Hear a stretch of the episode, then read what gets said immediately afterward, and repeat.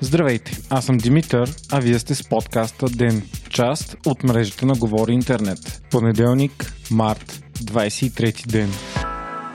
В България през уикенда бяха въведени още по-строги рестрикции във връзка с пандемията от COVID-19. Беше забранено излизането в градските паркове и градини, а всички областни градове са блокирани. От тях може да се влиза и излиза само с специални декларации и по важни причини, като ходенето на работа, прибирането в дома или грижата за човек в нужда. Всички входове и изходи се пазят от полицейски екипи, които проверяват документите, а заради това на много места са се образували километрични опашки. Към обяд днес броят на заразените от COVID-19 в България е 201 при 185 в неделя вечер. Регистрирани са обаче и първите три случая на оздравели от вируса. И въпреки покачващия се брой болни, към текущия момент изглежда, че ситуацията у нас е стабилна и не се наблюдава огромен ръст, подобно на страните, които приеха спешните мерки на по-късен етап.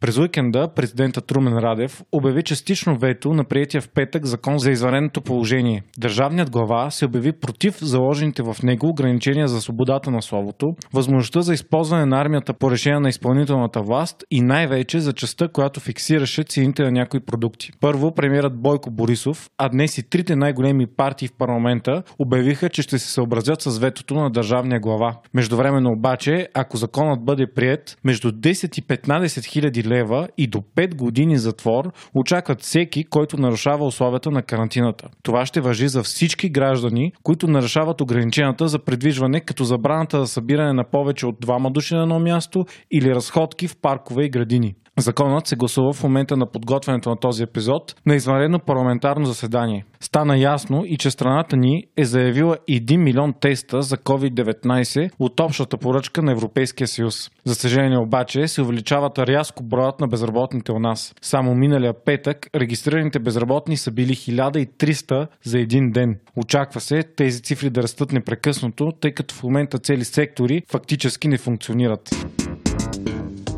Междувременно Италия продължава да е най-голямото огнище на коронавирус в света. И макар цифрите все още да са шокиращи, вчера за първ път от началото на кризата в страната беше отчетен спад в броя на заразените за един ден. В неделя за 24 часа в Италия е имало 651 починали и 3957 нови заразени. В събота за същото време обаче те са били 793 починали, а новите болни 4821 души с почти 1000 1000 повече. Трябва да минат обаче няколко дни, за да се разбере дали тази тенденция ще продължава. Междувременно, страната въведе още по-строги мерки и на практика блокира цялата си економика, освен най-жизненно важните сектори. Забранено е и придвижването между общините в страната.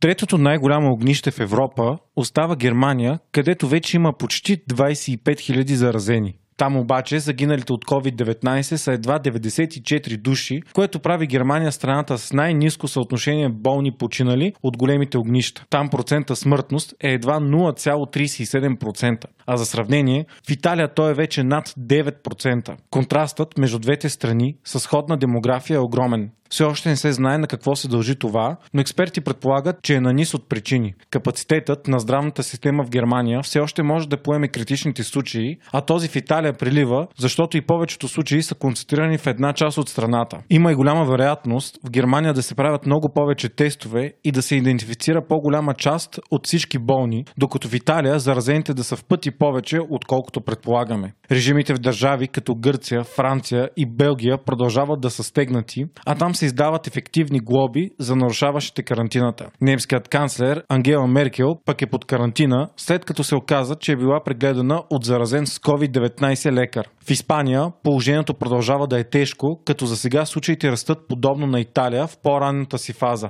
Там са регистрирани нови 452 смъртни случая, с което общия брой на починалите става 2182, а на заразените 33 000. В момента текат и бурни дискусии за бъдещето на Олимпийските игри, чието организатори продължават официално да твърдят, че те биха могли да се проведат по график. Все повече обаче се говори за отмяна. Канада и Австралия днес обявиха, че няма да участват, ако игрите в Токио се провеждат тази година. Не за първ път и Япония публично призна, че игрите могат да бъдат отложени.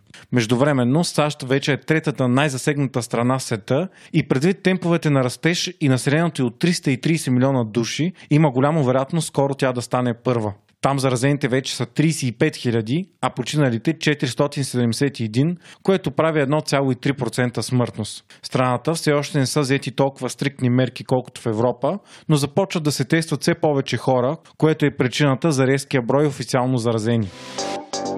Междувременно, човечеството е все по-близо до откриването на ефикасна терапия за COVID-19. Макар все още да не е официално доказано, терапиите с лекарства на база на хинин се използват от все повече лекари по света за лечение на коронавирус. Въпреки, че в обикновена обстановка това не би могло да се случи преди официалните резултати от клиничните тестове и одобрението от държавните регулатори, експерименталното решение се прилага на много места. За момента отзивите от страни като САЩ, Франция и Китай за тези терапии дават много обнадеждаващи резултати и твърдят, че те ускоряват многократно лечението и намаляват шанса от развитие на осложнения. Във Франция вече започна мащабно изследване на 3200 души, заразени от COVID-19, за да се установи ефективността на необещаващите медикаменти. Всички усилия са изцяло насочени към вече съществуващи лекарства, които бързо могат да минат процедури по одобрение при доказана ефективност и да се започне масово производство. Експериментални лечения ще се извършват и в множество други европейски държави. Ако се докаже, че някой някое или комбинация от някои препарати наистина са толкова ефективни, колкото се надяваме, това би могло бързо да сложи край на кризата. При добро и лесно достъпно лечение, процентът смъртност и хоспитализация ще бъде намален драстично и ще може да се разхлабят драконовите мерки до създаването на така наречения стаден имунитет. Светът няма време да чака вакцина, която се предполага, че ще отнеме 18 месеца. Според мнозина економисти е от критично значение света да започне да функционира нормално през втората половина на годината. Ако това се случи, економиката може да се възстанови светкавично. В противен случай обаче може да попаднем в невиждана до сега криза и дори економическа депресия. Въпреки все по-крупните мерки обаче, човечеството напредва в битката срещу коронавируса. Отърсени от първоначалния шок, всеки изминал ден ние сме по-близо до справянето с кризата. Всеки изминал ден ни дава все повече информация и данни, които в бъдеще ще направят мерките по-ефективни. Наближава и денят, в който ще имаме лечение за COVID-19. Вие слушахте подкаста Ден. Ден е част от мрежата на Говори Интернет. Водещ и главен редактор Димитър Панайотов. Аудиомонтаж Антон Велев. Ако искате да не изпускате епизод на Ден, не забравяйте да се абонирате в Spotify, Google Podcast или да ни оцените в Apple iTunes.